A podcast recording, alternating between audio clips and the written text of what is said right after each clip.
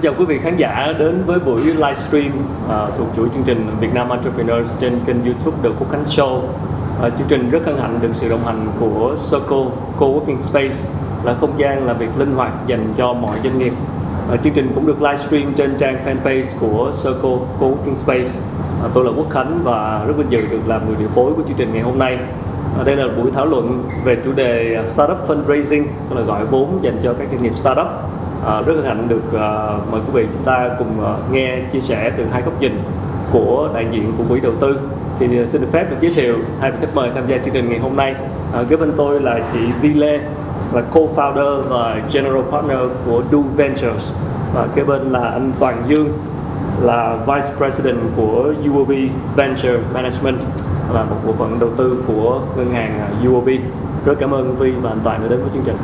Cảm ơn Khánh. À, chúng tôi sẽ um, thực hiện cái phần hỏi đáp này trong khoảng ờ, 30 phút đầu và sau đó sẽ dành cái phần thời lượng dành cho quý vị khán giả đặt câu hỏi qua livestream. Rất là mong mọi người chúng ta ờ, theo dõi chương trình và có thể comment đặt những câu hỏi của mình ở phía dưới phần comment thì uh, phần sau thì tôi sẽ đọc cái phần comment đó lên để giao lưu và các vị khách mời chúng ta trả lời câu hỏi. Thì uh, chắc câu hỏi đầu tiên uh, mình uh, đi sơ qua một chút về tình hình hiện tại hỏi cả Vi và cả anh Toàn luôn Ờ, chúng ta đang sống trong một cái kỷ nguyên cái thời kỳ mà sống chung với dịch và nó cũng ảnh hưởng rất nhiều đến nền kinh tế. Thì cái giai đoạn này nó ảnh hưởng thế nào đến cái ờ, công việc đầu tư của của Vi và an toàn? À, cụ thể thì Vi đang tìm kiếm startup như thế nào ở giai đoạn nào rồi cái deal size thường là bao nhiêu và liệu giai đoạn này có ảnh hưởng gì tới cái cái triết lý đầu tư của mình hay không? Mời Vi trước.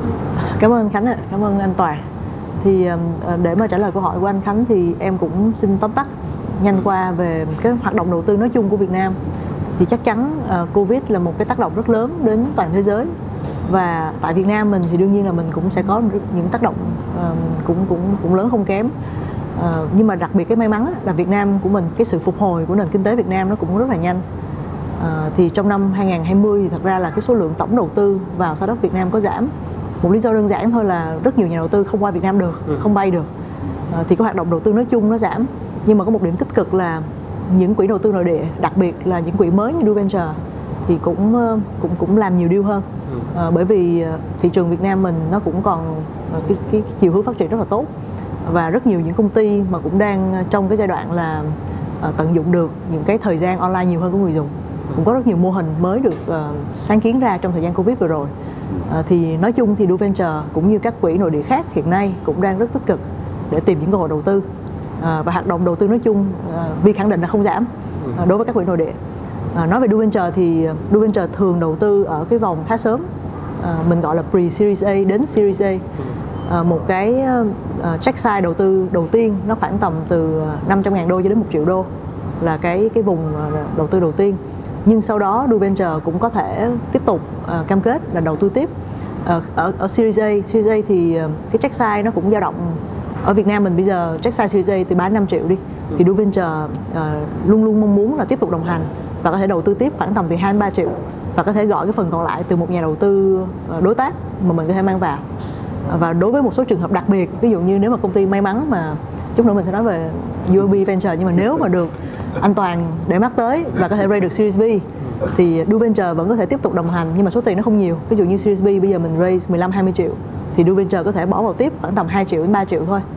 Và phần còn lại thì có thể là mời những quỹ như là UOB Venture vào thì nói chung đối với một công ty startup thì Do Venture sẽ bắt đầu đầu tư làm quen bằng một cái check size khoảng tầm từ 500 ngàn tới 1 triệu ừ, cảm ơn Vi thì như Vi cũng vừa nói thì anh Toàn ở cái góc độ khác hơn một chút tức là vào trễ hơn đúng không anh Toàn ừ. và thời gian qua thì ờ, anh uh, mô tả thêm về những hoạt động đầu tư của UV Venture tại Việt Nam được không? Ờ, nói chung thì về về thời gian vừa qua thì với tình hình bệnh dịch thì bên này cũng có một vài cái điều chỉnh Uh, ngay cả những cái công ty mà đã là những uh, công ty mà chúng tôi đã đầu tư rồi thì chúng tôi cũng cần uh, điều chỉnh lại cái kế hoạch của họ để cho nó nó nó tương thích với cái tình hình hiện tại. Và trong cái việc mà tìm kiếm những cái cơ hội đầu tư vào những công ty mới thì chúng tôi cũng sẽ quan tâm hơn với những công ty mà họ có những cái mô hình kinh doanh mà nó nó nó nó nó phù hợp và nó có thể nó phát triển được trong cái tình hình hiện tại. Cũng như những cái kế hoạch phát triển kinh doanh của họ thì nó cũng phải thực tế và nó cũng phải có cái sự điều chỉnh dựa trên cái cái tình hình bệnh dịch. Ừ. Và cũng tiếp lời Vi lúc nãy thì uh, quỹ của chúng tôi thì uh, hiện tại thì đầu tư Việt Nam thì chúng tôi sử dụng hai cái quỹ chính. Một cái là ACIF là Asian China Investment Fund. Deal size của chúng tôi thì từ khoảng 5 triệu cho tới 50 triệu. Cái quỹ thứ hai là quỹ uh, AIIF Asia Impact Investment Fund. Thì deal size nó từ khoảng 1 triệu cho tới 8 triệu thì cũng phù hợp vào uh, từ Series B đối với những doanh nghiệp. Ừ. Yeah. Dạ. Cảm ơn anh Toàn. Mình quay lại uh, chỗ Vi. Vậy thì uh, Vi là thường vào cái giai đoạn pre-A hoặc là A. Thì ở đây thì một cách cụ thể thì Vi nhìn vào cái đội ngũ uh, cái startup thì mình uh, tìm kiếm những cái điều gì từ một startup khi mà mình quyết định đầu tư? À, thật ra thì đối với một cái đầu tư startup thì nó cũng có nhiều yếu tố thì mình cứ đưa ra một cái sườn tổng quan trước rồi mình sẽ phân tích là tùy theo ngành nghề thì những cái yếu tố này nó quan trọng hơn. Thì chắc chắn khi mình nhìn vào một công ty thì mình sẽ nhìn về thị trường trước. À, thị trường thì sẽ có là dung lượng thị trường. Thị trường đó nó có lớn hay không? Hoặc là nếu như thị trường nhỏ thì nó có đang tăng trưởng hay không? Ừ. hay thị trường đang đang đang đang giảm xuống? Mức độ cạnh tranh trong thị trường như thế nào? Thì nói chung là tất cả những yếu tố đó mình đánh giá được cái tiềm năng của thị trường đó. Thì khi mà mình đã xác định được một cái thị trường tiềm năng ví dụ là giáo dục đi thì bắt đầu mình sẽ đi xuống cái level 2 là công ty. Tức là đối với những thị trường giáo dục đang đang phát triển thì cái mô hình công ty nào sẽ là những mô hình công ty phù hợp trong cái thị trường đó. Ừ. những mô hình này ứng dụng công nghệ để giải quyết bài toán gì? À, nó có phù hợp nó có product market fit không? Nó có phù hợp với thị trường hay không? À, các cái mô hình để mà ra được doanh thu như thế nào? Tức là mô hình này nó có mang lại cái unique economics uh, tốt trong tương lai hay không? Ừ. Rồi sau khi mà phân tích hết về cái phần product thì mình sẽ đi xuống tới một cái phần cũng rất quan trọng đó là đội ngũ là team. Ừ tức là đội ngũ uh, sáng lập và đội ngũ đang điều hành công ty họ có những cái năng lực phù hợp họ có những cái cam kết quyết tâm để mà xây dựng công ty này hay không tại vì mình đầu tư rất sớm. À, rồi sau đó mình sẽ phân tích về cái khía cạnh uh, tác động xã hội. Thực ra ESG cũng là một cái mảng mà DuVenture cũng đang hướng tới. Dạ bây uh, có thể nói thêm về cái uh, đội ngũ nhà sáng lập. Tức là đây thì tất nhiên uh, các nhà đầu tư nào cũng sẽ nhìn vào đội ngũ sáng lập. Thì cụ thể ở đây thì ngoài cái kinh nghiệm họ có được thì ở đây làm thế nào để để hiểu được cái động lực cái đam mê của họ và đâu là cái yếu tố để mình lựa chọn? À, chắc để Vi nói lại chút xíu. Tóm tắt nhanh cái tổng quan tức là nó có năm yếu tố. Trong ờ, cái phần mà mình nhìn vào một cái investment thì từ thị trường sản phẩm nhà sáng lập yếu tố tác động xã hội. Cuối cùng là cái cái structure của cái deal. Ví dụ như về định giá về cái cái khoản đầu tư nó có um, gọi là hợp lý hay không thì trong đó đương nhiên tất cả nhà đầu tư phần lớn nhà đầu tư sớm họ đều sẽ nói một câu rất giống nhau là nhà sáng lập ừ. là một trong những yếu tố then chốt. Lúc này cũng nói nhà sáng lập thôi. Tức là nếu mà bốn yếu tố kia ừ. đều tốt nhé nhưng mà yếu tố nhà sáng lập lại không ổn thì cái điều đó có thể mà bị bỏ qua. Nhưng mà ngược lại là bốn yếu tố kia nó còn chưa hoàn thiện lắm nhưng mà cái đội ngũ sáng lập rất mạnh thì đó là một yếu tố mà nhà đầu tư vẫn sẽ có thể đồng hành. Thì trong nhà sáng lập thì thật ra uh, có rất nhiều những tiêu chí để đánh giá nhưng mà đối với mình thì theo rất nhiều kinh nghiệm thì mình thấy uh, đầu tiên nó phải là integrity tức là cái sự ờ, trung thực và thẳng thắn của nhà sáng lập. Ừ. bởi vì rõ ràng chúng ta đi làm business với nhau nó cũng giống như một cuộc hôn nhân ấy. Tức là không thể nào mà nếu mình không tin người ta người ta không tin mình mà mình có thể làm lâu dài được. Cho nên là cái integrity là một cái yếu tố mà là phải có bắt buộc phải có trong những đội ngũ sáng lập mà mà đu bên trời làm việc. À, sau đó mình sẽ nói rất nhiều yếu tố tức là soft skill hard skill ví dụ như bạn làm về giáo dục thì bạn có những kỹ năng liên quan hoặc là bạn có cái hiểu biết cái domain knowledge trong lĩnh vực giáo dục không hoặc là những vực tương đương à, cái kỹ năng vận hành. Tại vì đối với Việt Nam chúng ta thì ý tưởng thì chúng ta có thể học hỏi nhưng mà ý tưởng nó không nghĩa là thành công. Nếu chúng ta không thực thi được thì khả năng thực thi khả năng vận hành của đội ngũ nó có tốt không? À, rồi đương nhiên rất là nhiều yếu tố về về về soft skill tức là thật ra là leadership à, nhà sáng lập phải có một cái khả năng để xây dựng đội ngũ chứ không bao giờ một người mà có thể build một công ty giá trị lớn được và người ta sẽ phải có khả năng là thu hút nhân tài thu hút đội ngũ. Và cái yếu tố cuối cùng mà thường thường mà bên Du Venture nhìn đến đó là yếu tố về uh, về về mình mình dùng cái chữ là passion hoặc là cái chữ là về resilient tức là cái đội ngũ này thật ra là họ có đương nhiên làm startup nó khó lắm. Có thể là không bao giờ nó nó là màu hồng có thể là một uh, năm đầu tiên uh, là bắt đầu thấy nản rồi. Yeah. tại vì nó khó quá thì khi mà có những cái thời điểm rất là quyết định ấy, là họ có nản không? Hay là họ sẽ cố gắng xoay sở để mà tiếp tục làm? Thì cái cái cái gọi là cái resilient hoặc là cái cái cái đam mê nó đủ lớn thì họ sẽ tiếp tục uh, có một cái tinh thần để mà mà làm tới cùng. Ừ. đấy thì đó là những cái yếu tố mà thường thường đu venture nhìn tới. Nhưng mà mình nhấn mạnh lại là cái integrity là một cái đầu tiên và mình nhìn quan trọng nhất. Yeah. cụ thể hơn một chút thì làm sao để để hiểu được cái bạn đó là có integrity hay không? Có trung thực hay không giống như là đi ờ, phỏng vấn ứng viên á. Đương nhiên thì mình nói là nếu mà bây giờ chúng ta làm cái cuộc interview ờ, phỏng vấn ờ, ứng viên mới vào công ty không bao giờ mà mình sẽ biết 100% ừ. nhưng mà trong interview nó cũng có những cái uh, câu hỏi để nó giúp mình hiểu được thông tin. Mình lấy một ví dụ nhé. Uh, chẳng hạn một bạn sáng lập uh, nói về số liệu công ty nhưng mà bạn hay nói quá ừ. thì tới lúc làm thẩm định nó cũng ra thôi. Cái thứ hai là có rất nhiều câu hỏi mà chắc chắn là vì mình có nhiều thông tin thì mình sẽ biết là chưa chắc thông tin nó đúng thì nếu một người sáng lập mà họ cứ nhất quyết là phải nói câu đó ừ. và khi mà hỏi lại là bạn có chắc không vẫn nhất quyết là nói ý đó thì nó sẽ là một cái red flag. Còn đương nhiên hoàn toàn là những chuyện không biết là bình thường mà. Ví dụ như mình sẽ trả lời là chuyện này mình chưa chắc lắm. Đấy, nhưng mà sẽ có những nhà sáng lập thì họ cố tình là sẽ nói là tôi biết rất chắc và thông tin là đúng nhưng mà cuối cùng thì mình sẽ có thể tìm ra được những thông tin nó nó đối lập.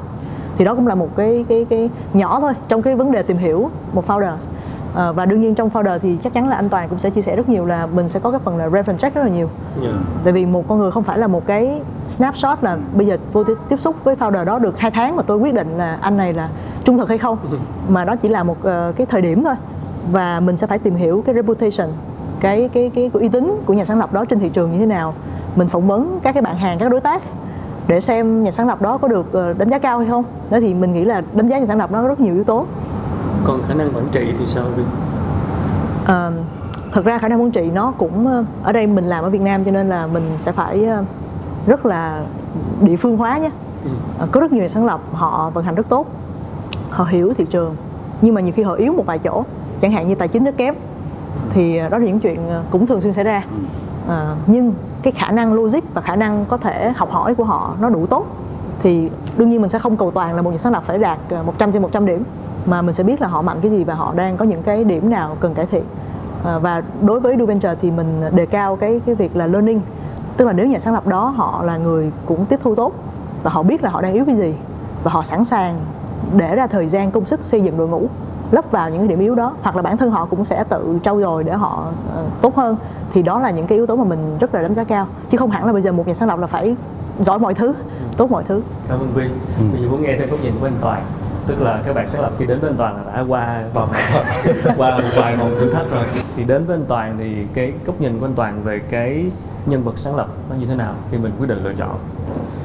Mình nghĩ thì Vi cũng đã nói ờ, đủ hết các ý mà một nhà đầu tư mà khi họ tiếp cận và họ đánh giá một một một nhà sáng lập rồi đó. Tức là bên cạnh những cái cái kỹ năng trong phỏng vấn nhà đầu, uh, nhà sáng lập như là mình uh, reference check và mình nghĩ là một người làm việc đầu tư thì cũng sẽ có một số cái kỹ năng nào đó nhất định để nhìn tiếp xúc một người nói chuyện và đánh giá cái mức độ trung thực của cái người đó như thế nào. Còn về uh, khi mà làm deal thì tất nhiên bên cạnh cái người founder có, có nhiều công ty thì họ là solo founder có nhiều công ty họ là có co-founder. Ngoài ra họ cũng có những cái uh, key person trong management team. Thì thì thì uh, thường tụi mình cũng đánh giá tổng thể cái sức mạnh của cái team đó uh, những cái founder đó và những cái management trong team đó cái năng lực của họ như thế nào những người phụ trách về công nghệ của công ty người phụ trách về tài chính của công ty nếu mà những công ty mà họ có những cái năng lực những cái nhân sự mà nó tốt đồng đều cho những cái cái cái cái mảng mà họ phụ trách thì cái startup đó sẽ là một startup mạnh triển vọng. Như nên toàn người nhắc đến đội ngũ founder thì à, xin hỏi thêm một chút là nếu đội ngũ founder mà có quá nhiều thành viên thì nó có ảnh hưởng gì đến quyết định đầu tư của nhà đầu tư? À, mình nghĩ nhiều quá cũng sẽ không tốt. Thường thường thì mình thấy khoảng ờ, 3 người hoặc nhiều thì có thể là bốn người. À, ví dụ một người CEO, một người CTO, người CFO một người uh, phụ trách ừ, business development nếu mà nhiều quá thì nó sẽ có cái khả năng là họ có nhiều cái ý kiến khác nhau có nhiều cái định hướng khác nhau họ có nhiều cái nhìn nhận về thị trường công việc khác nhau thì sẽ mất thời gian để họ giải, giải quyết những cái cái cái cái cái cái, cái khác biệt về ý kiến đó. Yeah. Dạ. À, quay trở lại Vi một chút vòng ờ, gọi là pre-A đi hoặc là A đi. Tức là sau khi uh, các đợt tiền từ bạn bè gia đình nhà đầu tư thiên thần các kiểu đó bây giờ bắt đầu chuẩn bị nói chuyện với lại VC nhà đầu tư mạo hiểm. Thì có một câu hỏi cũng cũng muốn hỏi ở góc độ của Vi cho ý kiến đó là uh, các bạn uh, sáng lập đó, cũng đặt câu hỏi là liệu tôi có cần đi gọi vốn bây giờ hay không? Tức là cái dấu hiệu nào cho thấy là một cái startup cần đi gọi vốn cái vòng tiếp theo pre-A hay Series A thì ờ, đâu là cái dấu hiệu cho thấy là họ cần phải nghĩ đến chuyện này và nếu họ nghĩ đến chuyện này thì sẽ bắt đầu như thế nào? Thật ra ở đây nó không có một khái niệm uh, chung cho tất cả startup nhưng mà cũng có nhiều định nghĩa để mình xác định ví dụ như là seed hoặc là pre-A ừ. tức là chúng ta gọi vốn mục tiêu là để hoàn thiện sản phẩm. Tức là chúng ta đã đâu đó có định hình sản phẩm rồi nhưng mà nó vẫn còn thiếu một vài điểm mà chúng ta muốn raise tiền. Tại vì chúng ta thiếu nguồn lực. Thì chúng ta có thể hoàn thiện cái sản phẩm trên cái cái thị trường tiềm năng mà chúng ta đã phát hiện ra. Uh, A round thì ra là để grow. Tức là khi mà raise A tức là mình đã phải tìm ra được công thức. Nhưng mà mình mới test ở diện nhỏ thôi. Và mình thấy cái, cái công thức đó rất là đúng. Ừ. cho nên mình sẽ phải raise một cái vòng A round để mà mình grow thật là nhanh. Còn B round thì hên xui tức là nhiều lý do thôi là mình muốn expand cái thị trường hiện tại hoặc là mình muốn uh, đi qua một cái vertical nào đấy mà nó cũng rất gần và mình cần thêm uh, thêm tiền ví dụ như vậy họ tiếp tục mở rộng cái thị trường mà mình đang uh, tìm kiếm thì những cái vòng càng sau thì nó mục tiêu nó càng khác nhau nhiều nhưng mà phần lớn hai vòng đầu á ừ. là hai cái vòng mình thấy uh, mục tiêu của nhiều startup nó khá giống nhau thì seed là chủ yếu là mình cũng ra được một cái market rất tiềm năng nhưng mà mình cần thêm vốn để mà làm cái sản phẩm cho nó đủ tốt A là chắc chắn là mình phải grow rồi yeah. Dạ. tức là để mà A ground mà chúng ta chưa có công thức á, thì rất khó cho nhà đầu tư A vào tại vì bỏ tiền vào mà để đi tìm hướng nữa thì không đúng. Đó thì thì đó là một số những cái cái cái chia sẻ của mình. Còn khi nào mà raise thì thật ra có một cái điểm này nó nó nó hơi liên quan một chút nhé. À, rất nhiều nhà đầu tư nước ngoài qua Việt Nam họ khá bất ngờ. Bởi vì ờ, họ thấy thị trường tiềm năng rồi công ty cũng hay rồi founder cũng tốt. Nhưng khi hỏi tới là cần raise bao nhiêu thì founder sẽ nói là chưa có gì nhé. À, tôi cần raise 10 triệu đô cái rồi nhà đầu tư nước ngoài bị sốc. Tại vì công ty mới mới ra đời tại sao raise 10 triệu đô? Tức là founder thường hay bị nhầm lẫn à, tôi cần 10 triệu đô để công ty của tôi thành công ty rất to. Ừ. nhưng không có nghĩa dòng đầu tiên raise 10 triệu. Ừ. thì một trong những cái bước mà mình hay thường khuyên bạn founder là mình phải đánh giá dựa trên các yếu tố mình phải tự xem là cái định giá của mình hiện tại là bao nhiêu. Thì giả sử mình nói là định giá của mình hiện giờ là triệu đô đi. Tức là theo tất cả những cái tiêu chí đánh giá và có rất nhiều công thức để mà mình có thể mình estimate mình tính ra cái cái cái giá trị công ty của mình thì bây giờ mình chỉ muốn mất maximum là ví dụ như 20% thôi. À, thì mình chỉ có thể raise maximum là khoảng chừng 250 ngàn. À, cho 20% tức là đại loại là post money là triệu 250 ví dụ như vậy và pre là 1 triệu. À, chứ còn không thể nào là mình chưa có gì hết mà mình sẽ raise 10 triệu đô. Thì khi mình raise 10 triệu đô thì ngầm hiểu nhé nếu 10 triệu đô đổi lấy 20% thì tức là công ty được định giá pre money là 40 triệu và post money là 50 triệu là một con số không tưởng. Và nhiều khi nó sẽ gây một cái hiểu lầm á với nhà đầu tư. Đấy. đó thì quay trở lại vấn đề là rất nhiều yếu tố để mà mình biết là khi nào là ready. Nhưng mà thứ nhất là nếu mà chúng ta không tìm được phương án nào khác để financing thì chắc chắn VC là một phương án financing. Mà trong VC thì phần lớn VC sẽ không có những cái uh, yêu cầu collateral như banks. À. uh, VC sẽ chấp nhận rủi ro cao hơn nhưng ngược lại là mình sẽ phải thuyết phục được là tại sao cái công ty này rất tiềm năng mà VC nên đầu tư vào trong lúc mà chúng ta chưa có doanh thu nhiều chúng ta đang còn lỗ ví dụ như vậy đấy và chúng ta phải tự đưa ra được một cái deal structure tức là một cái cái cái mong muốn gọi vốn nó phải hợp lý thì các VC mới dễ dàng quyết định được. Vi cũng vừa nhắc đến cái chuyện định giá của công ty thì ở đây là uh, cái cái lời khuyên gì cho các bạn founder khi mà định giá công ty của mình khi nói chuyện với nhà đầu tư? À, thật ra cái này chắc là anh Toàn sẽ cũng là chuyên gia nhưng mà nói chung nhé định giá công ty sớm nó rất khác với định giá công ty trễ hoặc là có rất nhiều các công ty mà họ đã có cái quá trình kinh doanh lâu đời ấy, thì có thể là có rất nhiều mô hình để mà dự đoán dòng tiền. Ví dụ như là người ta ai ai học finance ra thì đều nghe là DCF nhưng mà trong early stage startup công ty mới ra đời thì không ai dùng DCF cả. À, và đương nhiên nó cũng có một số những phương pháp để mà để mà uh, đưa ra những cái, cái tiêu chí và những cái chỉ số thì cái phương pháp mà dùng rất nhiều cũng giống như trong finance là comparable multiple ấy, thì uh, trong trong VC nó cũng đâu đó nó cũng sẽ có tính tương quan. Thì thứ nhất là mình phải tìm hiểu uh, đầu tiên là những cái mô hình tương tự ở các thị trường gần gần giống mình nhất ừ. thì họ được định giá như thế nào. Ở lúc đó họ có cái mức các cái key metric nhé ở đây không phải là dùng một metric đâu. Dạ. ví dụ như phần lớn trong e-commerce thương mại điện tử có thể là cái ngành mà vi cũng rất là rành thì à, người ta sẽ nhìn vào là uh, giá trị giao dịch GMV người ta sẽ nhìn vào doanh thu người ta nhìn vào gross profit người ta sẽ nhìn vào somehow là cash flow người ta sẽ nhìn vào một số những cái not time metric khác như là user hoặc là MAU vân tức là có rất nhiều metric thì người ta sẽ cố gắng tìm được cái cái cái cái cái, cái multiple tức là cái bội số của metric đó. Và sau đó là average ra nhiều số khác nhau để nhìn thấy cái ngưỡng nào là cái ngưỡng hợp lý nhất. Thì thật ra là trong trong các bạn startup ấy, thì nói chung mình cũng hiểu là cái việc tìm số nó cũng khó nhưng mà không phải là bất khả thi. À, và mình cũng luôn luôn có những cái benchmark tức là đối với startup mình hay nói là giả sử như tìm số private mà khó quá tìm số public. Để xem cũng công ty đó public như làm sao. Hoặc là thật ra là search một cái nó cũng ra rất nhiều thông tin. Thì ít nhất là khi mà mình bước vào cái phần định giá thì mình cũng phải hiểu mình trước. Thì sau đó mình mới đưa ra được cái structure nó phù hợp. Và đương nhiên đối với nhà đầu tư nào uh, tiếp xúc với mình thì họ sẽ đưa ra cái offer của họ. Nếu họ rất thích công ty và họ nghĩ là đây là công ty hợp lý đó và làm sao để mình mình mình compromise mình tìm một cái điểm chung nhất trong cái cái ước lượng về định giá. Yeah. Vi thì vào sớm mới nên không có thông tin, thiếu thông tin nhưng mà hỏi cho anh Toàn khi mà các bạn tới cái vòng của anh Toàn rồi thì những cái vấn đề nào thường gặp khi mà định giá công ty? Khi mà trao đổi với các founder? Thì cũng có một thực tế chung là là thường người làm startup họ mấy bạn mình thấy cũng cũng cũng không có chắc chắn lắm về cái cái cái giá trị của công ty. Thì nếu mà ý kiến của mình thì mình nghĩ là nếu mà mấy bạn aggressive quá và muốn một cái giá nó cao quá nó không thực tế thì sẽ không có nhà đầu tư quan tâm. Và cho dù ví dụ nếu mà cái giá uh, cái nhà đầu tư vô cái round này mà nó cao quá thì sẽ khó raise những cái round sau.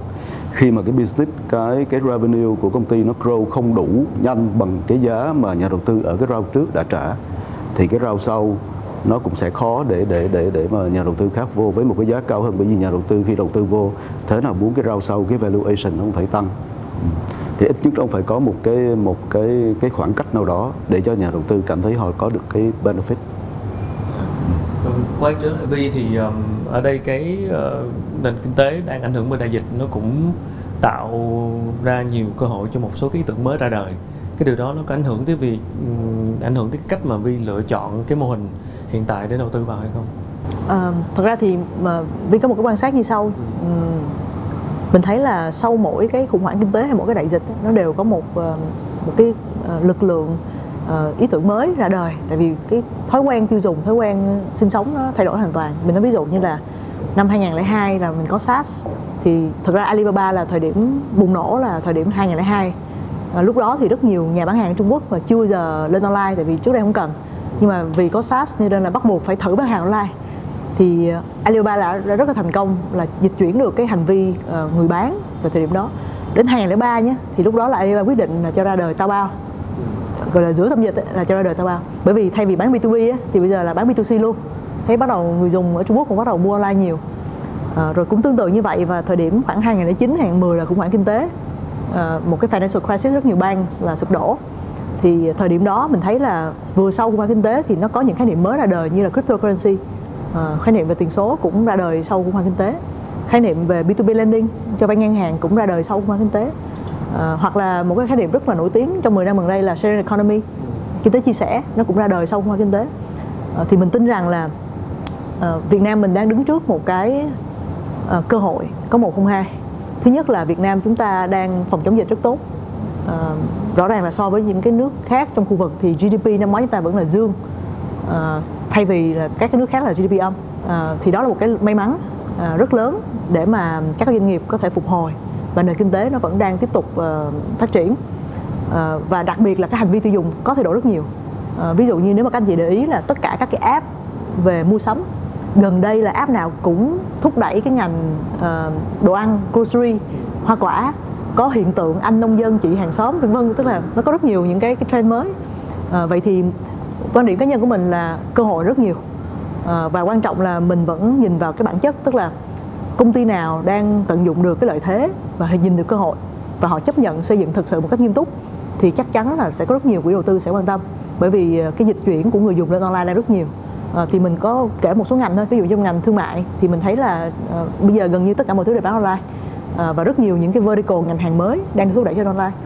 À, ngành về giáo dục thì gần như là lần đầu tiên tất cả học sinh và phụ huynh đều phải thử online.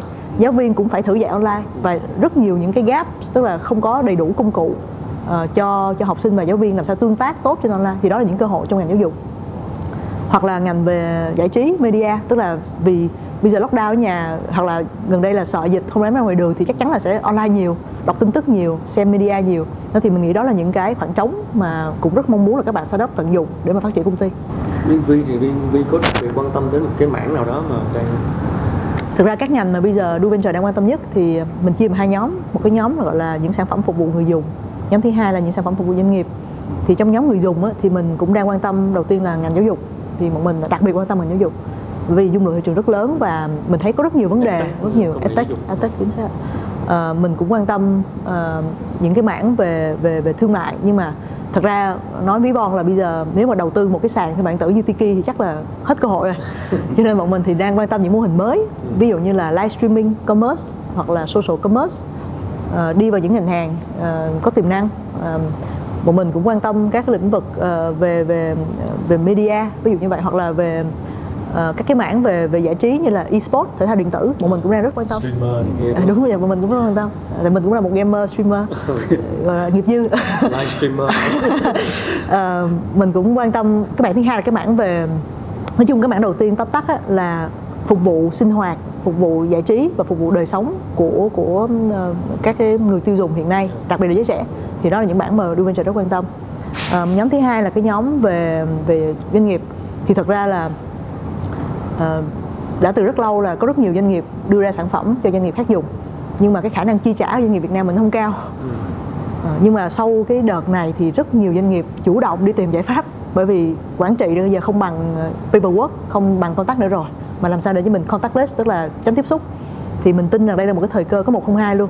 Cho các doanh nghiệp B2B, các doanh nghiệp SaaS có thể triển khai được giải pháp và và đưa được giải pháp vào những doanh nghiệp từ những corporate lớn cho đến những SME thì thì mình thấy đây là cơ hội rất lớn uh, dành cho cái mảng SaaS ở Việt Nam.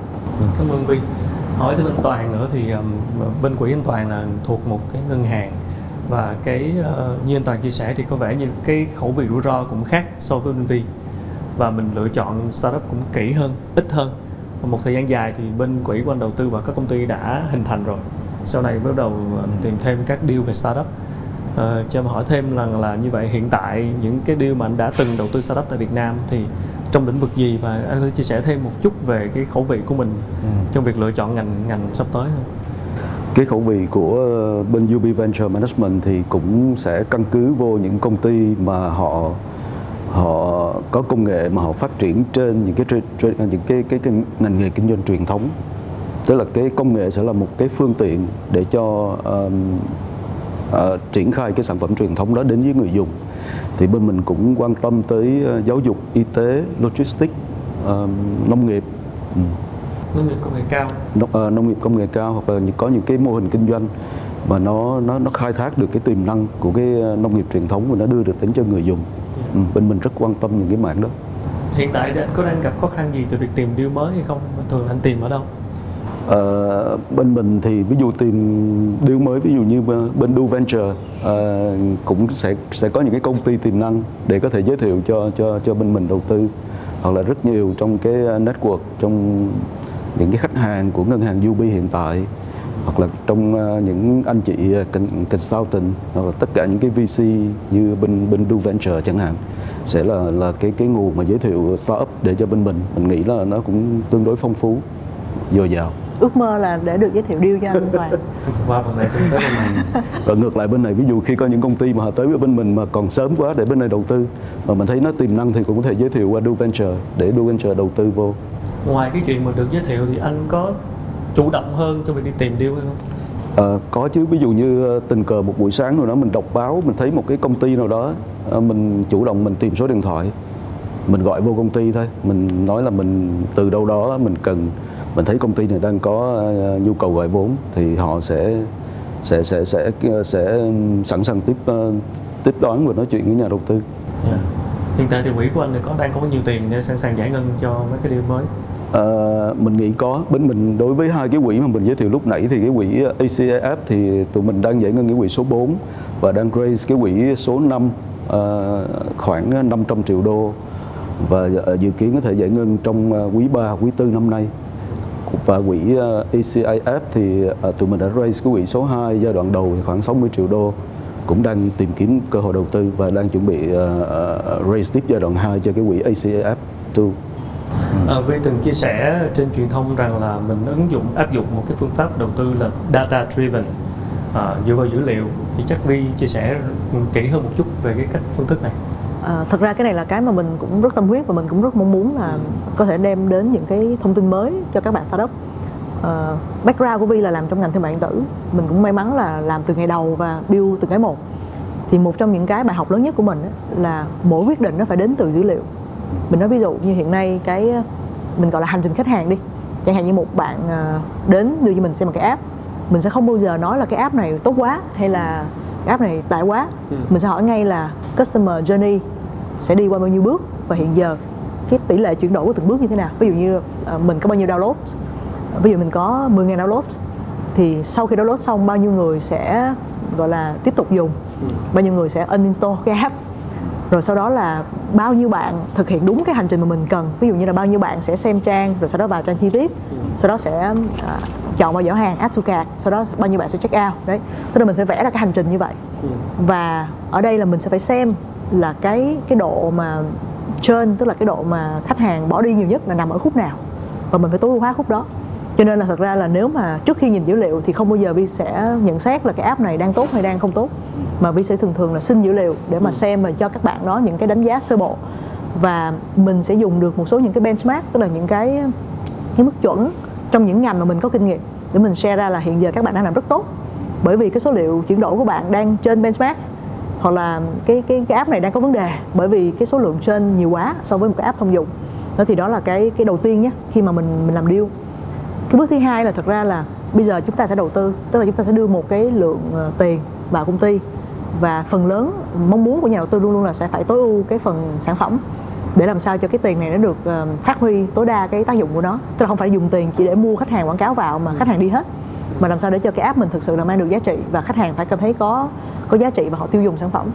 Uh, thì thì một trong những cái điểm mà Duventure thường làm ấy là nếu mà giả sử như các bạn đã đã đo đếm rất tốt đã đặt tracking có hiểu được hành trình khách hàng rất tốt thì thì Duventure quá sướng không cần làm gì hết. Nhưng lỡ như các bạn cũng chưa biết cách đặt tracking hoặc là audit lại cái tracking của các bạn thấy là nó chưa đúng ấy, thì bên mình có một cái đội nội bộ của Duventure các bạn này là làm về business intelligence để vào review rồi cùng tư vấn cùng đặt lại các tracking và giúp cho các bạn xây ra mấy cái báo cáo tự động. Thì ở đây nghĩa là chúng ta làm test. Nếu mà ngày hôm nay chúng ta không biết là bao nhiêu khách hàng vào bao nhiêu khách hàng bỏ đi uh, tình hình như thế nào thì chúng ta quyết định nó sẽ rất là sai. Nó sẽ rất dễ bị quyết định ờ, nhầm lẫn. Cho nên là nếu mà chúng ta biết được số liệu chính xác thì chúng ta đưa quyết định nó sẽ chính xác hơn. Đó là cái uh, cách thức mà Duventure đang làm.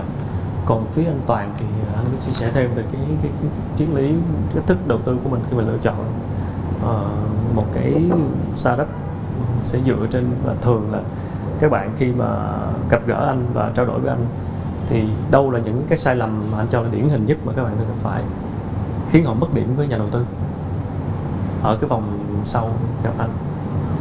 Mình nghĩ một trong những cái sai lầm mà họ sẽ mất điểm trong mắt nhà đầu tư là họ khi mà khi khi mà họ tới cái uh, raise tới cái round B uh, series B mà nó nó nó nó thời điểm phù hợp để mình vô rồi đó thì uh, họ lại sử dụng cái dòng tiền nó không có không không không không hiệu quả lắm.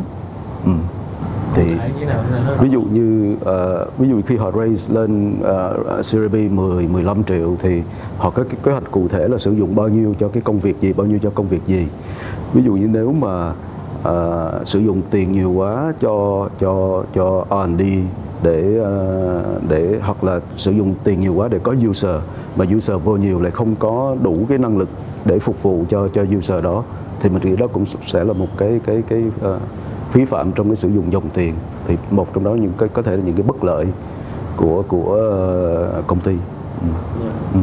À, quay trở lại chỗ Vi thì uh, với uh, khi mà các bạn uh, nhà đầu tư uh, founder mà trao đổi với Vi và có ý định là gọi vốn thì một trong những cái tài liệu quan trọng là cái uh, mô hình kinh cái kế hoạch kinh doanh à, thì ở đây là Vi có thể cho uh, cái chia sẻ về một cái pitch deck mà gây ấn tượng được với Vi như thế nào? À, thực ra mình nghĩ là ở đây mình chia sẻ rất thật là nó phải có hai bước. Một là cái làm đúng đã rồi sau đó hãy biến tấu tức là đừng biến tấu nhiều quá nhưng mà nó không đủ thông tin. Okay. thì bây giờ mình sẽ miêu tả một cái pitch deck mà nó gọi là đủ thông tin là nó sẽ bao gồm những thành phần gì nhé. Cũng là high level thôi. À, thì đầu tiên là câu chuyện mình sẽ kể là uh, một cái slide nó nói về pain point và solution tức là cái vấn đề gặp phải của người dùng uh, hiện tại là gì và giải pháp của bạn là gì? Thì nó cũng giống là một cái briefing đầu tiên để cho người ta hiểu về cái mong muốn sản phẩm của mình giải quyết vấn đề nào cho khách hàng. Sau đó nó sẽ vào ờ, ở đây mình không nói về thứ tự nhé tức là mình sẽ nói về các thành phần thôi. Thì một thành phần đầu tiên là người ta sẽ hiểu về thị trường. Như mình nói là yếu tố đánh giá của nhà đầu tư là thị trường. Thì các bạn phải nên ờ, đưa vào trong cái pitch deck những cái thông tin về thị trường mình đang có. Ít nhất là phải hiểu được hoặc là mình estimate thôi không cần là mình nhiều khi số liệu ở Việt Nam mình không có đủ nhưng mà mình mình là một người chuyên gia trong ngành đó mình muốn làm một cái sản phẩm trong ngành đó thì ít nhất mình sẽ phải xem được xem là cái dung lượng thị trường nó khoảng tầm nào. Mình estimate bottom up cũng được. Đấy.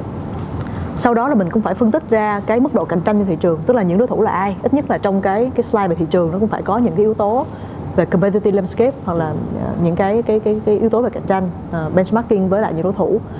Uh, sau cái phần uh, phần phần market ấy, nó sẽ tới cái phần về product thì thứ nhất là business model của bạn là gì? Mô hình kinh doanh như thế nào? Bạn càng miêu tả nó càng chi tiết thì nó càng càng tốt. À, thường thường là các bạn hay mắc sai lầm á, là mình sẽ miêu tả là what không à tức là cái gì. Nhưng mà nghe rất hay nhưng mà nó không có là how á tức là làm như thế nào á. Ví dụ như các bạn làm một cái sàn một cái marketplace mình nói về what rồi nhưng mà mình sẽ phải giải thích là cái chiến lược của mình để thu hút nhà cung cấp là gì cái chiến lược của mình để thu hút khách hàng là gì. Thì nó là những cái phần how thì cái pitch deck nào càng có thêm những cái phần về how thì người ta càng cảm thấy giá trị. Uh, sau khi nói về product rồi thì bắt đầu nó sẽ miêu tả về về đương nhiên trong product nó còn phải có phần technology nữa nhé tức là công nghệ như thế nào cũng trong product luôn. Nó sẽ đến cái phần là team đội ngũ. Thì ờ, đương nhiên là mình sẽ phải giới thiệu qua profile của đội ngũ. À, trong profile thì mình càng đưa thông tin nó liên quan nó chi tiết đến cái ngành của mình thì nó càng ấn tượng. À, mình sẽ nói qua về về traction tức là những cái thành tựu mình đã đạt được. Ví dụ như công ty đã có doanh thu rồi thì tăng trưởng như thế nào công ty chưa có doanh thu nhưng mà có lượng user thì nó tăng trưởng như thế nào? À, sau hết traction đó nó sẽ đến một cái phần cũng khá quan trọng à, gần như quan trọng nhất đó là cái deal structure mà mình mong muốn. Ừ. tức là mình cần raise bao nhiêu tiền. À, raise tiền xong để làm gì? Giải quyết câu hỏi của anh, anh Toàn. Đó, mục, mục tiêu tại sao mình phải raise tiền và raise tiền để làm gì và sử dụng tiền như thế nào? À, thì vừa rồi là mình vừa kể qua các thành phần của pitch deck nên có. À, sau khi các bạn làm chuẩn rồi thì một cái tips mà mình thường hay chia sẻ là tìm một cái cách kể chuyện cho nó mạch lạc. Tức là cũng đừng đi quá máy móc. Nhưng mà mình phải làm đúng rồi đã rồi bắt đầu mình mới mình mới làm cho nó hay hơn sinh động hơn. Chứ còn nếu mà kể chuyện hay quá mà nó lại thiếu tùm lum hết thì nó cũng không phải là một pitch deck tốt. À, lên tới uh, chỗ anh toàn thì anh toàn nãy có nói là do cái cái uh, cách sử dụng dòng tiền không có hiệu quả. Nhưng mà ở chỗ vòng của vi á, thì là khi các bạn gọi được vốn rồi và thường các bạn gặp cái um, sai lầm gì khi mà sử dụng cái dòng vốn đó. À, thật ra mình nghĩ là tùy cái giai đoạn nhé. Ví dụ giai đoạn mà rất sớm thì mình khuyên là không nên bỏ tiền vào marketing trả phí. À, cái đó là cái điểm tức là mình sẽ bị lầm tưởng là sản phẩm mình rất tốt nhưng mà toàn là người dùng mua vào á chứ không phải là người dùng cảm thấy là tốt thật. Và một trong những cái matrix mà bọn mình thường dùng tức là mình sẽ xem là bao nhiêu khách hàng là organic hoặc là đi từ những cái nguồn rất là tự nhiên để vào uh, sản phẩm và mình sẽ đo retention tức là cái độ stickiness tức là cái độ ở lại của khách hàng và tiếp tục sử dụng sản phẩm đó. Thì mình nghĩ là trong thời gian mà early á, thì mình nên dùng dòng tiền vào những cái việc như vậy. Tức là làm sao để cho sản phẩm mình tốt thật à, thu hút được khách hàng vào thật chứ không phải là trả tiền quảng cáo. Để chạy số á, tức là mình nói là nhiều khi là vì áp lực uh, cầm vốn rồi phải tăng trưởng cho nên là đổ tiền vào quảng cáo để mà chạy số nhưng mà nó không bền. Đấy thì mình nghĩ đó là cái cái phổ biến nhất mà trong trong vòng pre-A hoặc là vòng vòng seed. Đến A ra nó cũng có giống giống như vậy nhưng mà A ra thì có nhiều vấn đề hơn. À, bởi vì bây giờ A ra là mình phải tăng trưởng mình raise để mình tăng trưởng. Thì thật ra là xài tiền như thế nào để cho nó hiệu quả nhất? À, tại vì một cái đồng tiền bỏ ra cho quảng cáo nhưng mà nếu mà cái return lại nó đang kém thì thật ra là không không nên cố. Ừ. mà phải nên đổi hướng tức là phải nên uh, nhìn lại cái hành trình khách hàng của mình để mà chỉnh sửa ừ. trước khi tiếp tục spend tiền. Còn rất nhiều bạn là xài tiền vào quảng cáo. Uh, nó không như kế hoạch ban đầu của mình. Nhưng mà bây giờ cầm tiền cũng nhiều áp lực tăng trưởng. Cho nên là sống chết làm sao để phải xài được hết cái tiền đó. Nhưng mà xài hết là chết luôn. Đấy. Thì đó cũng là một số những cái cái mistake mà mình thấy là nhiều bạn gặp phải. Cảm ơn vi ờ, quỹ của anh toàn là thuộc ngân hàng quốc tế và có nhiều cái kinh nghiệm đầu tư trong các nước đông nam á. Anh thích chia sẻ thêm về những cái uh, câu chuyện đầu tư thành công và liệu nó có được là cái hình mẫu nào để các bạn trong nước có thể tham khảo không về cái ngành nghề phát triển hoặc là cái hướng phát triển sắp tới dựa trên một số cái mô hình trong vùng chẳng hạn? Ừ. bên quỹ của Bình Bình thì cũng có đầu tư một số deal cũng tương đối thành công ở khu vực tính thời điểm hiện tại. À, ví dụ như là có đầu tư vào uh, Ranguru ừ, hệ thống uh, giáo dục trực tuyến của đúng rồi cho cho mấy em học sinh từ lớp 1 tới lớp 12 học on đúng rồi học online. Và Ram Guru cũng đã vào Việt Nam rồi. À, có cái app tên là Kiến Guru. Ừ. à, mình nghĩ um, như Vi bên Do Venture hay bên UB uh, Venture Management đều cũng muốn tìm những cái cái cái đơn vị giáo dục trực tuyến như vậy đó. Thì cũng mong muốn tìm những cái cái cái uh, công ty mà làm về giáo dục mà nó có cái mô hình nó phù hợp với lại cái practice cái cái cái cái cái cách thức cũng như là cái thói quen tiêu dùng thói quen sử dụng của của người Việt Nam. À, còn về cái câu hỏi của Khánh thì mình nghĩ bên mình à, đã đầu tư vô và đã khi mà đầu tư vô những công ty như vậy thì tụi mình cũng đóng góp ừ, được cho cái sự phát triển của những công ty đó ví dụ đơn cử như là khi mà đầu tư vào Ranguru thì tụi mình cũng có đầu tư vào một cái đơn vị làm AI education bên Trung Quốc. Thì mình giới thiệu họ với nhau để họ hợp tác với nhau và với cái sự hợp tác đó thì Ranguru họ phát triển lên rất là tốt. Hoặc là ví dụ như tụi mình có đầu tư vô một cái công ty làm microfinancing ở ờ, Myanmar thì tụi mình cũng mong muốn tìm được những cái đơn vị mà làm microfinancing ở Việt Nam.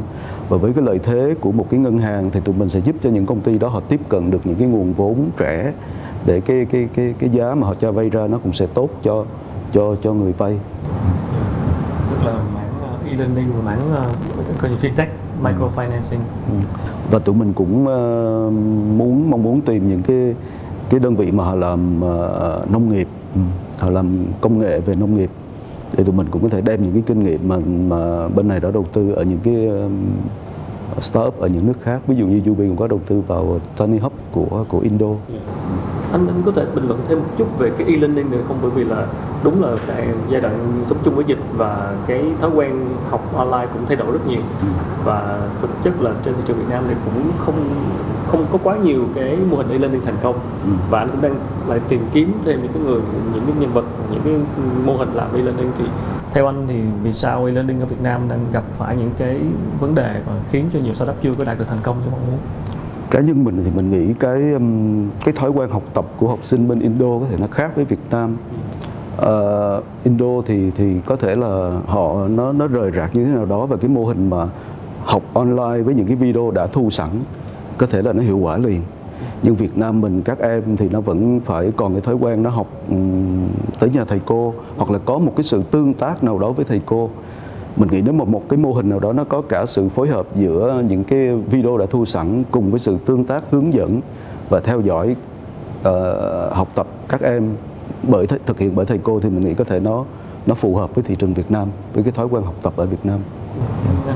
À, chương trình cũng bắt đầu nhận được một số comment ờ, đặt câu hỏi của khán giả nên xin được phép đọc lên luôn. À, câu hỏi dành cho cả hai vị khách mời. À, Ai trả lời cũng được nha.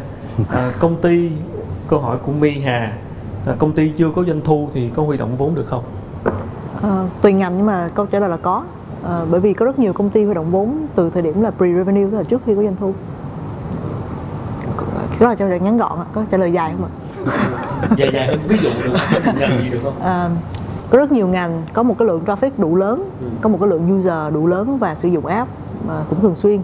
Thì những ngành đó chưa cần có doanh thu vẫn có thể huy động vốn à, ví dụ như mình, mình đơn cử nhé ở Việt Nam mình cũng có rất nhiều những mô hình cũng đã 10 năm nay rất thành công như là nhạc của tôi. Ừ. thì thật ra cái lượng ờ, tiền mà từ bán được subscription nó chưa nhiều đâu. Nhiều. nhưng mà cái lượng user sử dụng cũng rất nhiều và họ cũng huy động vốn rất tốt.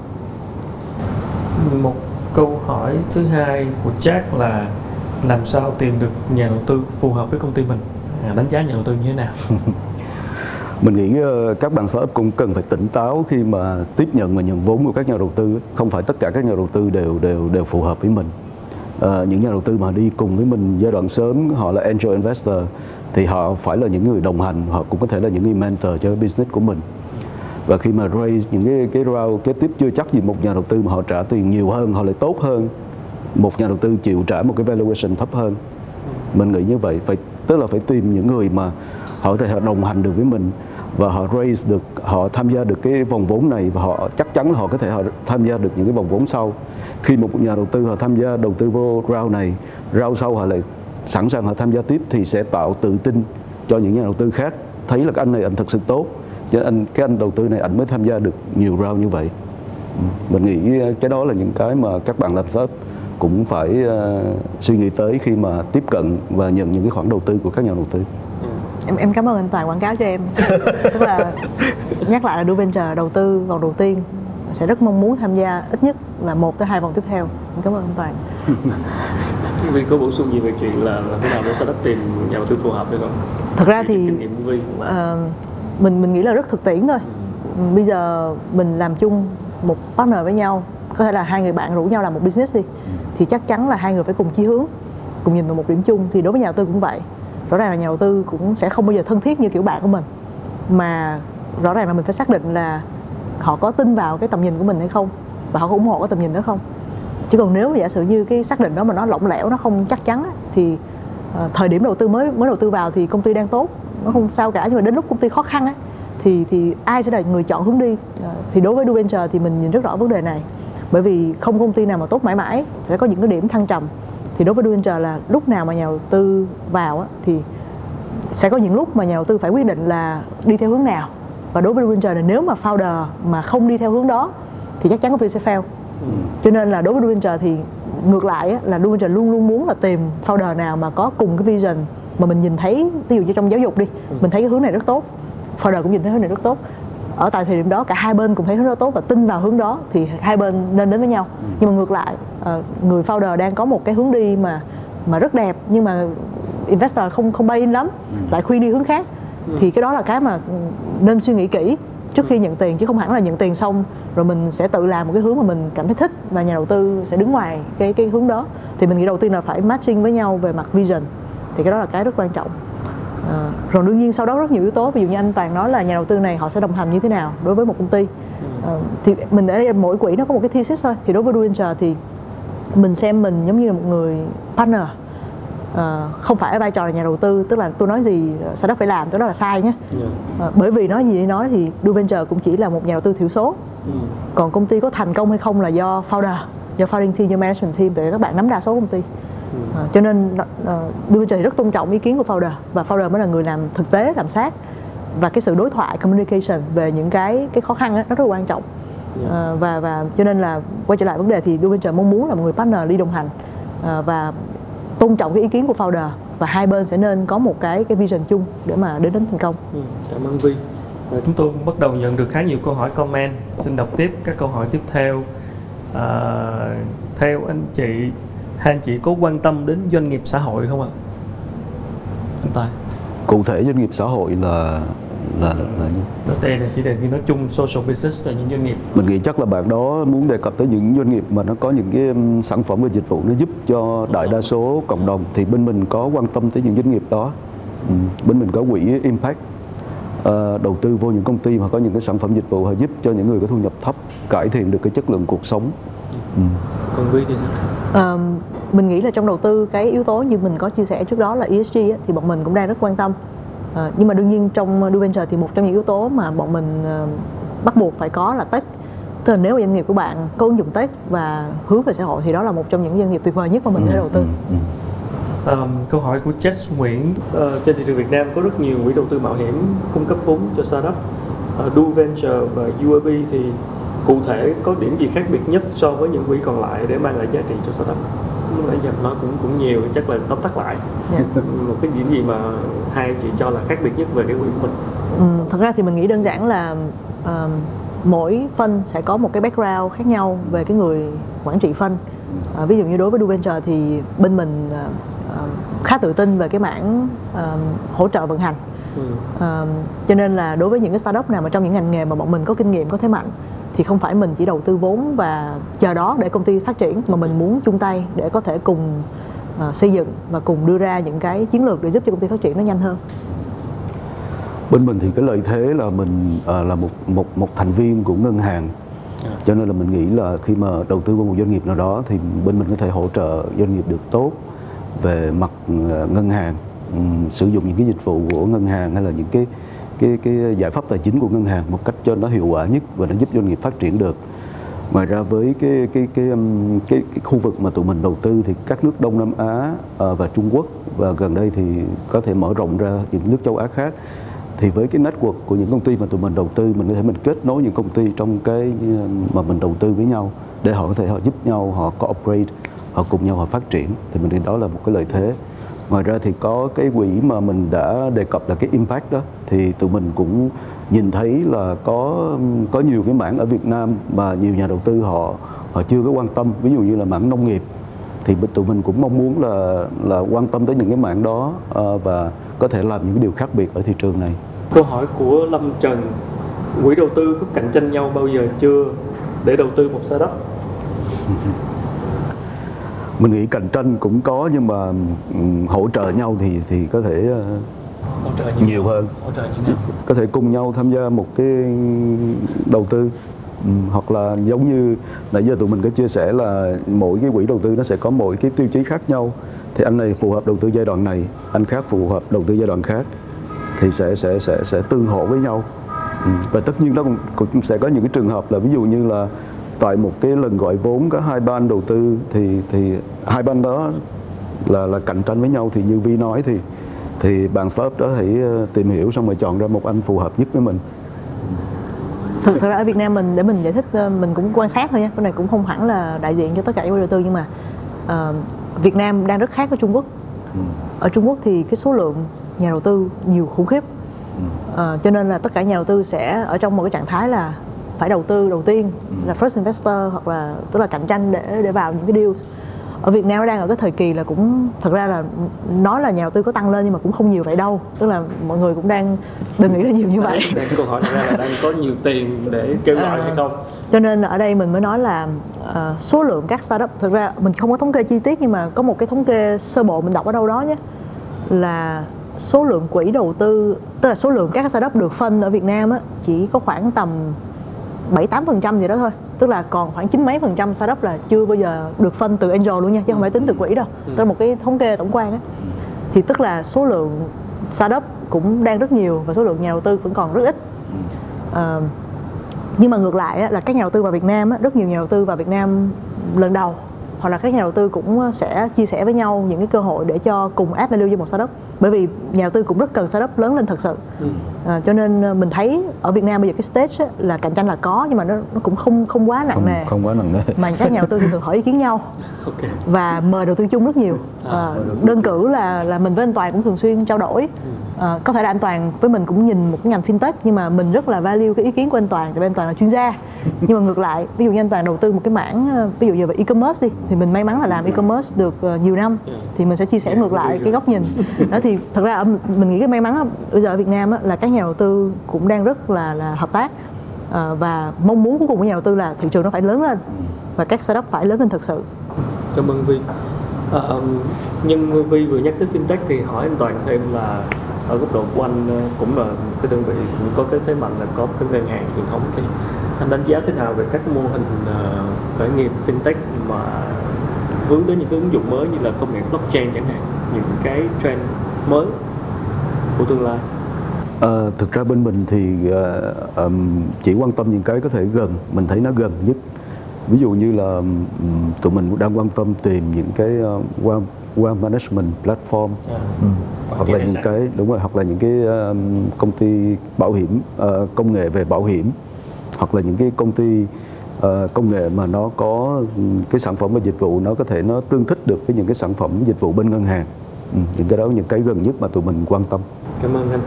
À, câu hỏi tiếp theo của anh Lâm Trần, ờ, CEO của Whitepass. Cảm ơn Lâm Trần tích cực đặt câu hỏi nãy giờ bốn câu hỏi rồi. Với Do Ventures thì Vi hy vọng thu lại bao nhiêu lần số tiền đầu tư? Câu hỏi của Lâm. Ờ, thật ra thì ờ, mình nghĩ câu này cũng rất khó trả lời ấy, Ừ. tại vì rất tùy thuộc vào từng deal hoặc là cả phân đúng không? Ừ. Nhưng mà nói chung trong VC nói chung á, là cái đương nhiên cái mức độ rủi ro nó cao hơn thì cái expectation của cái return của VC nó sẽ cao hơn so với cái expectation ờ, của quỹ PE chẳng hạn. Ờ, thì thì th- benchmark là như vậy. Yeah. Yeah. Câu hỏi của Daisy là giai đoạn sau hướng tới sau Covid và hậu đại dịch phục hồi thì các nhà đầu tư nhìn thấy tiềm năng ở những những lĩnh những lĩnh vực nào? Nãy mình trả lời hơi giống giống cho nên nhiều À. anh Toàn trả lời. thì tới mình tương lai đón đầu với sau Covid. thì mình cũng sẽ nói những cái mà tụi mình quan tâm gần À. Ờ, vẫn là những cái uh, startup sử dụng công nghệ để phân phối những cái ờ, sản phẩm truyền thống từ giáo dục, y tế, ờ, logistics, ờ, giao hàng, nông nghiệp. Ừ. À, mình thấy có một bạn rất hay, bạn nào làm mà có deal nhớ chia sẻ. Phím luôn đi. Ờ, trong trong cái chuỗi giá trị logistics á, cái này kinh kinh nghiệm làm làm e-commerce của mình thôi thì mình Ừ. thấy là ờ, bây giờ đang có rất nhiều sàn thương mại điện tử và một người bán hàng bây giờ không bán một sàn mà bán đa sàn Ừ. thêm Facebook nữa tức là ý là bán rất nhiều nơi. Ờ, thì bây giờ ờ, nó có rất nhiều chặng trong logistics tức là chặng mà giao cuối last mile thì bây giờ khá nhiều công ty to Ừ, giao hàng nhanh giao hàng tiết kiệm ờ, vân vân. First Mile cũng có một số công ty đã làm EcoTruck, Logivan. Nhưng mà có cái đoạn fulfillment ở giữa thì chưa nhiều chưa có nhiều người làm cũng có. Nhưng mà cái nhu cầu là như thế này tức là có rất nhiều những cái nhà bán hàng bán đa kênh. Nếu mà ký gửi hàng vào một sàn thì hàng nó không được lưu động sang sàn khác à, thì nếu mà nó có một cái centralized fulfillment à, kết nối được đa sàn thì mình nghĩ đó là một cái điểm trống của thị trường. Giống như cái mảng là fulfill by Amazon ấy nhưng mà không phải chỉ là Amazon tức là fulfill để mà bán đa kênh. Và rất nhiều nhà bán hàng là lúc đầu là họ bán cho vui để hàng ở nhà một ngày đẹp trời là tự nhiên bán tốt quá. Cái bây giờ phải đi làm chuyên nghiệp warehousing nhưng mà tự làm kho nó khó lắm. Ừ. thì mình muốn có một cái giải pháp fulfillment warehousing uh, có thể là kết nối đa sàn rồi có thể giúp cho nhà bán hàng nó quản lý hàng hóa rồi phân phối đa sàn thì ừ. Mình nghĩ cái đoạn back đó cho logistics nó vẫn rất tiềm năng. Ở thế giới bắt đầu có những công ty to to lên Việt Nam mình chưa thấy. Rồi cảm ơn Vi ý, ý tưởng. À, câu hỏi cũng khá liên quan tới những gì Vi vừa nói là à, không biết anh chị đánh giá thế nào về các nền tảng dropshipping tại Việt Nam thời điểm hiện tại? Dropshipping nó có mấy thị trường. Một là thị trường cross border thì đúng là bùng nổ. À, nhưng mà nó cũng tức là nó không phải tức là mình mình mình nói về những cái hiểu biết của mình thôi nha. Ừ. có thể là nó cũng không không quá sâu. Uh, dropshipping thì có rất nhiều giải pháp của thế giới như là mình làm một cái cửa hàng trên Shopify. Uh, mình nhận thanh toán từ người mua ở Mỹ ở thế giới ở nước ngoài. Sau đó là mình sẽ kết nối với lại cái người sản xuất hàng ở Trung Quốc hoặc là ở những cái quốc gia mà sản xuất hàng. Ừ. và sau đó thì cái đơn hàng của mình uh, sẽ đi trực tiếp từ từ cái cái warehousing của cái người sản xuất cho đến khách hàng luôn. Uh, thì đó là một cái mô hình dropship mà gọi là căn bản và truyền thống nhất nó cũng có rất nhiều mô hình um, phát sinh. Ví dụ như mô hình print on demand tức là bán áo thun uh, của T-Chip chẳng hạn. Tức là trong thời gian vừa qua là những mô hình nó cũng đang uh, có nhiều cái traction. Nhưng mà một trong những điểm căn bản nhất là một khi mình đã có cái cái cái khách hàng rồi thì mình phải đảm bảo chất lượng sản phẩm chất lượng dịch vụ rất tốt. Uh, bởi vì những cái mô hình dropship mà nếu mà không quản lý được chuỗi cung ứng thì cái vấn đề xảy ra là khách hàng không nhận được hàng. Bởi vì cái người sản xuất không ship hoặc là ship chậm hoặc là ship những cái hàng bị lỗi ví dụ như vậy thì ờ, dropshipping là một cái cái cái mảng mà mình nghĩ Việt Nam chúng ta cũng đang có thế mạnh và cũng có rất nhiều nhà bán dropship rất tốt nhưng mà để mà bền thực sự thì mình phải làm sao để cho cái sản phẩm của mình nó thực sự đúng chất lượng và cái chất lượng dịch vụ của mình phải đủ tốt. Cảm ơn Vi. À, ờ, câu hỏi của Natalia Nguyên Thế anh chị khá quan tâm về công nghệ và các mô hình lớn Vậy còn F&B về ngành đồ uống sức khỏe có cơ hội tiếp cận các quỹ không? Nhu cầu sức khỏe, giải pháp sức khỏe cũng rất cần thiết trong thời điểm này. Mình nghĩ nếu mà thật sự bạn có một cái sản phẩm tốt và cái thị trường nó lớn có khả năng scale up được thì tất ờ, sẽ có nhiều nhà đầu tư quan tâm. Vẫn có quỹ quan tâm đến câu hỏi của Như Lê. So với bạn bè khu vực như là Indonesia chẳng hạn thì Việt Nam có vẻ đi sâu trong lĩnh vực startup. À, Indo có rất nhiều unicorns. Lý do là gì theo hai anh chị? Liệu Việt Nam hai anh chị, có đánh giá là sẽ có thể tiếp bước Indo trong thời gian trong tương lai hay không? Mình nghĩ Việt Nam mình cũng giỏi đó chứ. Mình mới mở cửa từ năm ờ, 86 hả? Tới nay mình có cũng hai unicorn. Và cái ờ, tất nhiên là dân số của mình thì ờ, ít hơn Indo. Nhưng Việt Nam mình phải mình phải công nhận là rất là nhiều bạn giỏi. Ừ. và mình nghĩ là cái việc mà có nhiều unicorn thì việc đó cũng có thể thực hiện được. Và mình nghĩ một trong những điều quan trọng là nếu mà mấy bạn giỏi mà mấy bạn biết bắt tay hợp tác với nhau cùng làm thì cái cơ hội mà tạo ra những cái doanh nghiệp lớn phát triển thì nó sẽ dễ hơn là mấy bạn cứ tự làm riêng lẻ theo ý mình ừ. cứ hai hai ba người mà thấy giỏi giỏi và hợp ý thì bắt tay với nhau cùng làm yeah. ừ. theo Vi bên toàn thì các founder tại Việt Nam thì thường gặp cái vấn đề về về ý tưởng hay về thực thi nhiều hơn trên kinh nghiệm tiếp xúc của mình mình nghĩ thực thi cái nó nó nó quan trọng. Ý tưởng thì nói gì thì nói chứ nó dễ lắm. Nó dễ hơn thực thi. Nếu mà thực thi tốt khả năng thực hiện được cái business đó khả năng phát triển nó thì cái đó quan trọng hơn. Vì... anh nhìn tên của em là em phải biết là em chọn cái gì rồi. Do venture chứ không phải là ideas venture. Thì thật ra cũng là một cái chia sẻ kinh nghiệm của mình thì uh, Việt Nam chúng ta có ba giai đoạn nhé. Đầu tiên giai đoạn copycat tức là nghe đồn mô hình này ở nước ngoài hay quá à, thì copy về. Ừ. sau đó giai đoạn 2 là giống như là mutant đó, tức là mình sẽ phải X-Men á, tức là cũng là cái mô hình đó nhưng mà chúng ta phải kiểu biến tấu. Ừ. rồi sẽ đến giai đoạn gọi là innovation tức là những mô hình mà thế giới còn chưa có. Thì thật ra mình nghĩ đâu đó Việt Nam mình đã bắt đầu nó qua khỏi giai đoạn clone nó qua tới giai đoạn mutant. Ừ. ờ, nhưng mà cũng là mô hình đó. Những cái chi tiết vận hành làm sao để mình thu hút khách hàng làm sao để mình uh, triển khai sản phẩm này đến nhà cung cấp thì toàn là sáng tạo đó chứ. Tức là mỗi cái idea đó không thể nào mà mình mang easy từ mỹ về được. Ví dụ như mỹ làm gì có chuyện siêu đi. Đấy thì mình sẽ phải tìm ra giải pháp để làm sao thực thi được cái đó nó tốt nhất. Thì mình nghĩ là khả năng thực thi trong đó có rất nhiều sáng tạo nhé trong đó có rất nhiều ideas. Nhưng mà cái khả năng sáng tạo ờ, khả năng thực thi tốt tức là mình sẽ phải làm sao để cho cái cái cái cái, cái hoạt động nó một cách nó ờ, chỉnh chu nhất và nó nó nó mang lại hiệu quả cao nhất. Thì mình vẫn đánh giá cao khả năng thực thi. Anh chị có lời khuyên gì cho first time founder?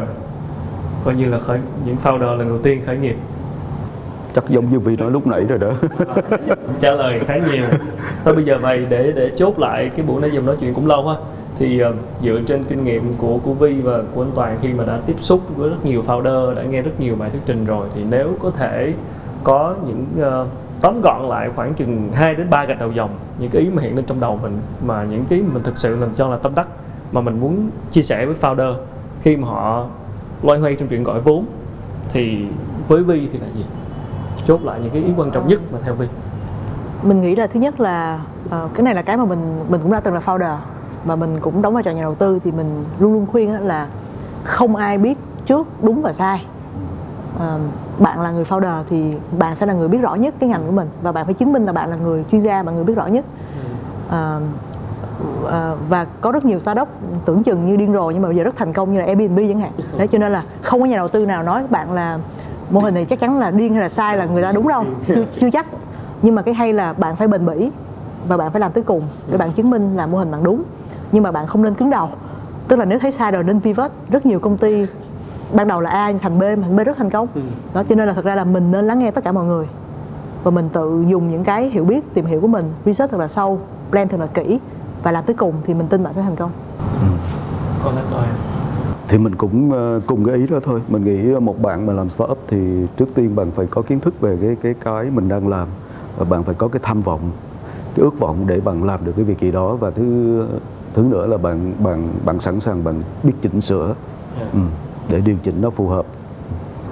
Tóm lại là hiện nay hai chị vẫn còn đang có rất nhiều vốn trong tay. Đang cần giải ngân đúng không và hy vọng là các bạn có thể tiếp cận với anh chị và sẽ có một uh, cái cuộc thương thảo thành công. Thì uh, chắc là chương trình cũng xin được phép uh, được khép lại cái buổi livestream tại đây. À, rất cảm ơn các bạn đã theo dõi livestream cho đến bây giờ một số bạn rất đặt câu hỏi rất nhiều uh, câu hỏi dành cho chương trình. Và một lần nữa rất cảm ơn sự đồng hành của Circle Coworking Space uh, không gian làm việc linh hoạt dành cho mọi doanh nghiệp đã đồng hành cùng với chương trình này. Một lần nữa xin uh, cảm ơn Vi và cảm ơn Toàn đã tham gia chia sẻ. Dạ. và nếu các bạn có thêm những thắc mắc những câu hỏi nào thì có thể để phía bên dưới comment. Thì chắc chắn là chúng tôi trong thời gian sắp tới sẽ tiếp tục làm thêm những chương trình trong series này để mang đến nhiều thông tin bổ ích dành cho các nhà khởi nghiệp nhà lãnh đạo doanh nghiệp. À, rất cảm ơn và xin chào tạm biệt. Hẹn gặp lại trong những tập lần sau